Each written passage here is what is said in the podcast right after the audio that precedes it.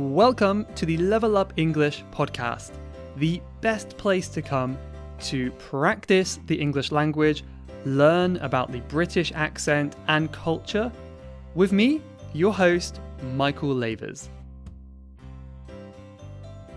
Hello, English learners. Good to see you here back for another episode in 2021. So, Happy New Year, if I haven't said so already. And welcome back to the podcast. I hope you had a great start to your year already. And today I've got an episode all about grammar, but as I always try to do, I'm going to try to make it a little bit more interesting. You know, grammar is a very boring word, but I'm going to try to make it interesting and easy to understand, as easy as possible. As a reminder, I do want to mention my lessons. So, for those who are new to the podcast, I am an online English teacher. So, I teach lessons online, I do one to one lessons. I also do group lessons. And these group lessons, this is something that I'm really pushing because I think it's quite hard for people to join because it's quite scary, right? But in my experience, they're so much fun. So, this is just a reminder that if you're interested in improving your English, making some friends, and learning together, and for a slightly lower price as well, then I would recommend my group lessons. At the moment, every Sunday and Friday, although I may change the days in the future. If you're interested in these group lessons, just send me an email or go to ewmichael.com slash group. If you're not interested, or maybe you can't afford to join the group lessons, you can just join my free lessons. And this is not quite so interactive, but every Thursday I send an email with a free lesson. You can listen to the audio, you can take part, you can hear news from me and what I'm doing. And if you want to do that, if you want to sign up, go to my main website again, ewmichael.com and in the middle of the page, there will be a, a box where you can sign up to those free email lessons. Okay, that's my little advertisement over. And now let's get on to today's topic. So, at the end of 2020, I spoke about the present perfect tense. I then spoke about the past perfect tense. This episode is ending my series on the perfect tenses. For now. I might come back to them in the future. But we're going to end today with future perfect, probably the hardest tense. It's quite confusing to wrap your head around, and also it's, to be honest, it is the least used. Um, if you never learn future perfect, it's not going to be the biggest problem. We do use it sometimes, of course, but you can get around it. You don't have to use it. But if you're interested in taking your English to the next level, sounding more uh, fluent, and also understanding some nuance between what people are saying, then it's a great tense to learn. Because there is a difference between future perfect and future simple. Okay, let's get into it then. So I'll give an introduction. Future perfect is a tense where we always use have, and this might sound confusing now, it shows that the action or state will be complete before sometime in the future. So I'm going to start by giving you a question for you to think about because it's this time of year, but also this is an example of the future perfect tense. What will you have done by the end of 2021? So I said, Will you have? So that's a question. So that's a little bit different. Let's look at the simple structure. We use subject, I, for example, then will have. So will is something we use in future tense. Have is what we use in perfect tenses. So will have. And then, as we often do with uh, perfect tenses, the past participle, which is the third verb, such as eaten, done, or gone. I will have done. I will have eaten. We often add the word by after that. By is a really common one. It, it just means before.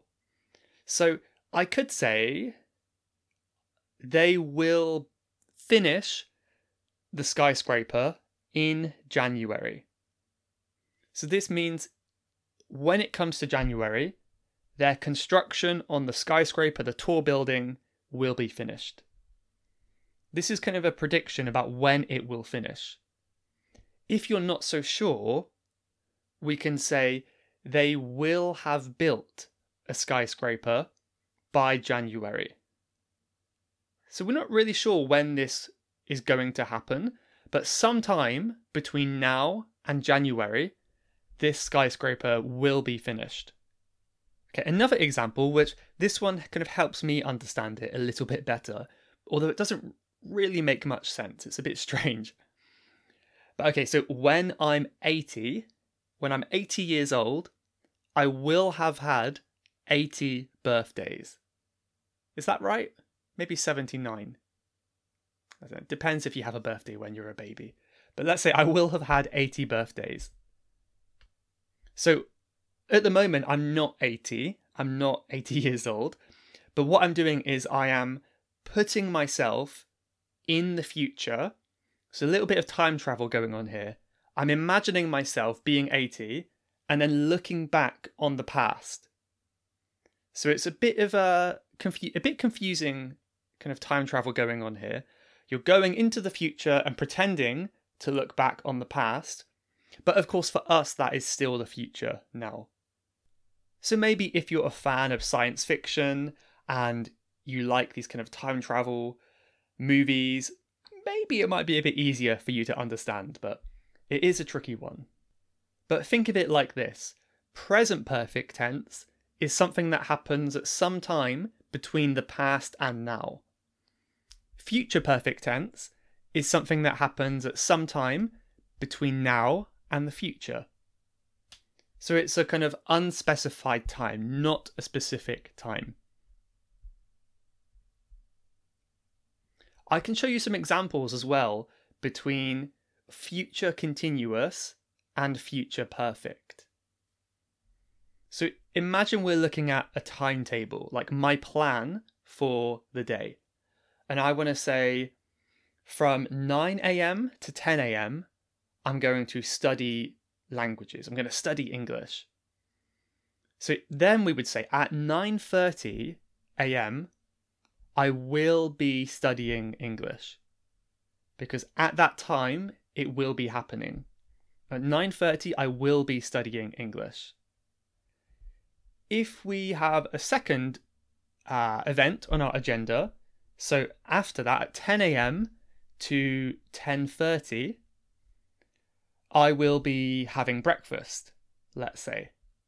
So my breakfast finishes at 10:30. So then at 10:40 at this time I can say at 10:40 I will have eaten breakfast or I will have had breakfast. So we're going into the future and we're saying at this time my breakfast will already be finished. Looking back on the past. So I'll give you two more. Let's do two more events on my calendar.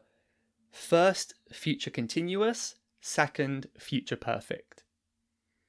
So at 11:45 I go to McDonald's to have lunch, right? And then I finish going to McDonald's at 12, so it takes 15 minutes. So at 11:55 I will be going to McDonald's that will be in progress at that time. The next thing I do is I go for a bike ride. So from 12 until 1 p.m. I go for a bike ride. At 12:30 I will be cycling. At 1:30 I will have cycled. So it will be finished, but I will have cycled between now and 130. So I really hope that makes sense. Now, I'm going to give you some more examples now and other ways to understand it. I'm also going to end with a homework task for you, something to think about. If you really can't understand it, I'm going to try at the end to give you another way to think about it. It might end up making it worse, though. Um, sometimes keeping it simple is best, and over explaining it might make it worse. But let's see, i will come back to that in a minute. So, I've got some stories here. Actually, these are stories that I have found online to help. So, wherever I found the story, thank you for letting me steal it. So here's the first one with John. We've got John works in an automobile factory, so a car factory. He works on the assembly line making the cars. He works many hours every day. By the time he finishes working today, he is going to have worked 10 hours. He will have assembled over 50 cars. So we're predicting by the time he finishes, that means sometime between now and when he finishes, he's going to have worked 10 hours. Yeah? Let's give one more story, because hopefully the stories can make it a little bit easier to understand. This is Chris. So, Chris also works on the assembly line in the factory. In December, he will have worked there for five years.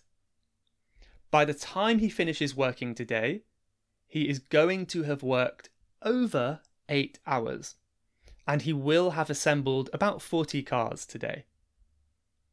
So that's a good example there. In December, he will have worked there for five years. So I moved to London September 2020. So I could say in February, I will have lived in London for six months, almost six months. So it isn't February now, but I'm looking ahead and kind of making an estimation or prediction on how long that will be. Now think about it for yourself. Think about your marriage, your relationship, your work, your school, whatever you're doing at the moment look ahead in the future. Let's go one month or two months in the future. How long will you have been doing this thing? It could even be a driving trip, like a road trip. Imagine you're driving across the country to visit family, and you could say, wow, by 6 pm, I will have been driving for 12 hours. You're kind of projecting yourself into the future. So, really hope that makes sense. Okay, if you're still confused, maybe this will help. Or maybe it will make it worse. So I want to compare the difference between future simple and future perfect. So, two sentences I will do my homework by 6 pm. Or I will have done my homework by 6 pm. So, will do, will have done if we say future simple, I will do my homework by 6. Here we're saying the time is sometime before 6 pm. And you're simply saying that you're intending, you're planning to do the homework before this time. That's quite a simple one. If we say, I will have done my homework by 6, this time we are saying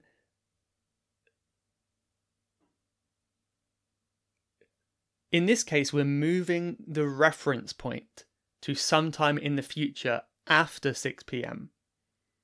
So, in other words, this person is saying, when we next speak, sometime after 6 pm, to see what my homework status is, I will be able to say that I have done my homework. Did that make it better or did that make it worse? I'm not sure. But we're moving the reference point. Again, think of that time travel. We're traveling into the future to think about it.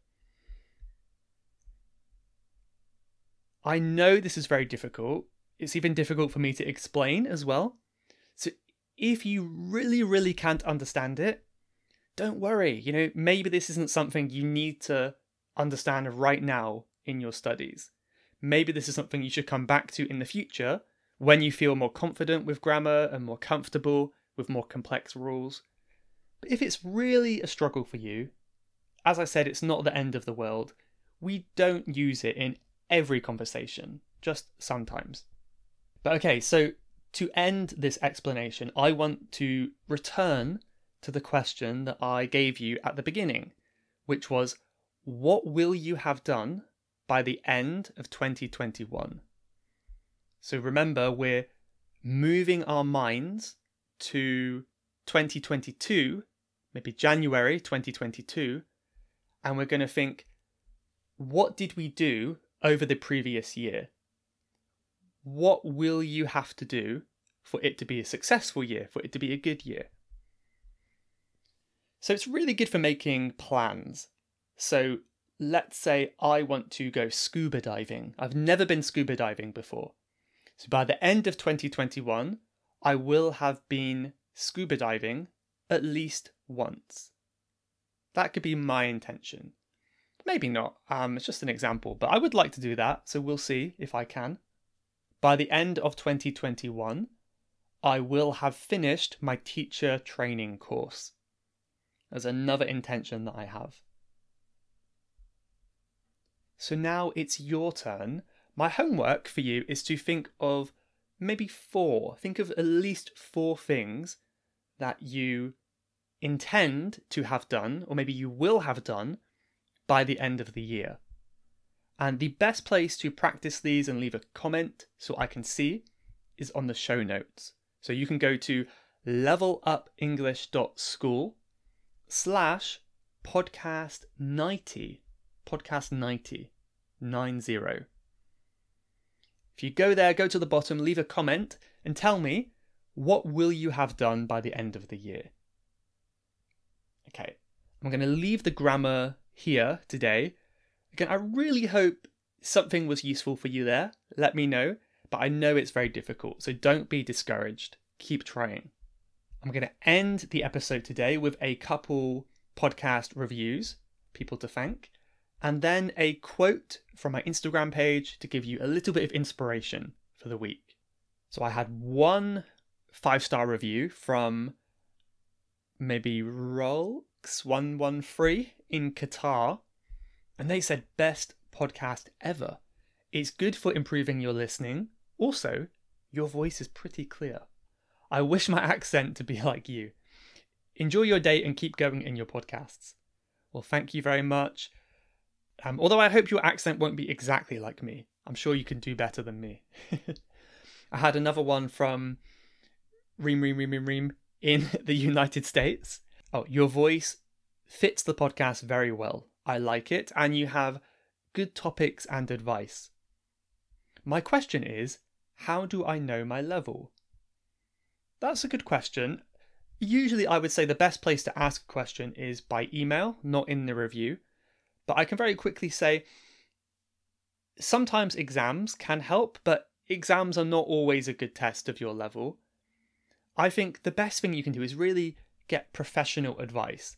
So get a teacher, get someone who knows what they're talking about, and help them kind of and ask them to kind of give you an analysis of your level.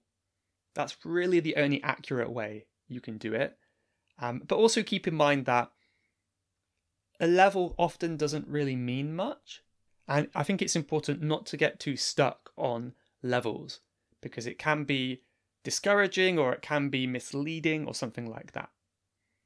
But yeah, I had another one from someone in the United Kingdom, uh, Sazg1, and they said, I really enjoyed all Level Up English podcasts. Michael speaks very slowly, so I can mumble or repeat easily. I think it's a good way, and I'm improving. Thank you, Michael Lavers. You're welcome. And one final one from Nora in the UAE. And they said, I started to listen to your podcast today, and it's really helpful to learn English. Thank you so much. I'm so glad you left a review after just one day of listening. Wow. Thank you, anyone who leaves reviews on iTunes or Apple Podcasts. I really do appreciate it. as I said, I'm going to end today with a quote to give you a bit of inspiration. This one is from Benjamin Franklin. And I like this one. He said, Tell me, and I forget. Teach me, and I may remember. Involve me, and I learn. So, telling someone something is not the best way to learn. Being involved in something is a good way to learn. So, see how you can apply that to your English studies. How can you get more involved? Have a think about that this week. So, with that, I'll end it here. Thank you so much for watching. I hope you enjoyed this episode of the podcast and have a fantastic week. I'll see you next time. Bye bye. You have been listening to the Level Up English podcast. If you would like to leave a question to be answered on a future episode, then please go to levelupenglish.school forward slash podcast. That's levelupenglish.school slash podcast. And I'll answer your question on a future episode. Thanks for listening.